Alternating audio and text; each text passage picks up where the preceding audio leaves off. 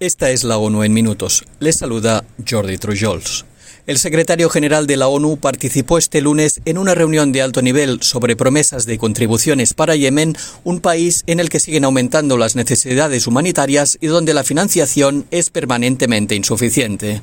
Antonio Guterres destacó que más de 21 millones de personas necesitan asistencia y protección y luchan a diario por la supervivencia en un país que vive en conflicto desde el año 2014. Guterres indicó ser plenamente consciente del aumento de las necesidades humanitarias a nivel mundial y de la escasez actual de recursos, pero afirmó que el apoyo de la comunidad de donantes representa la diferencia entre la vida y la muerte. Las agencias humanitarias precisan 4.300 millones de dólares que permitirán ayudar a 17,3 millones de personas en todo el país y el mantenimiento de las operaciones esenciales en Yemen.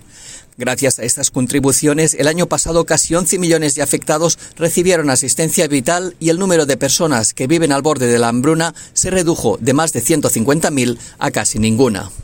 A escasos meses de cumplirse el 75 aniversario de la Declaración Universal de Derechos Humanos, el secretario general denunció hoy que el documento está siendo atacado por todos los frentes y puso como ejemplo de esta situación la invasión rusa de Ucrania. En el Consejo de Derechos Humanos, Antonio Guterres declaró que con demasiada frecuencia se usa y abusa del texto, que se aprovecha para obtener beneficios y se ignora a menudo por las mismas personas, y que mientras algunos gobiernos lo erosionan, otros lo utilizan como martillo de demolición.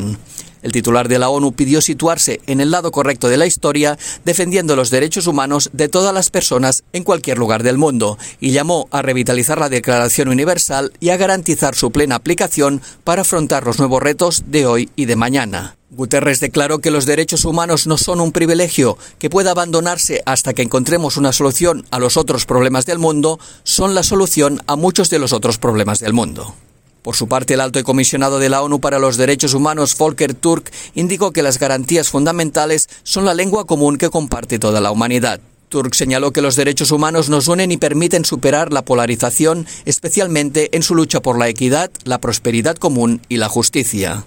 Pese a los avances experimentados en los últimos 75 años, Turk advirtió que la opresión del pasado puede volver con diversos disfraces, como el viejo autoritarismo, la camisa de fuerza del patriarcado o las guerras destructivas de épocas pasadas con consecuencias globales, como la insensata invasión rusa de Ucrania. Tras desear que 2023 traiga más inversiones en innovación digital para hacer frente a los retos más importantes, como la pobreza, el cambio climático y la desigualdad, destacó la necesidad de crear un nuevo consenso mundial sobre los derechos humanos. Turk señaló que nuestro objetivo debe consistir en impulsar y aplicar una visión transformadora de los derechos humanos en el siglo XXI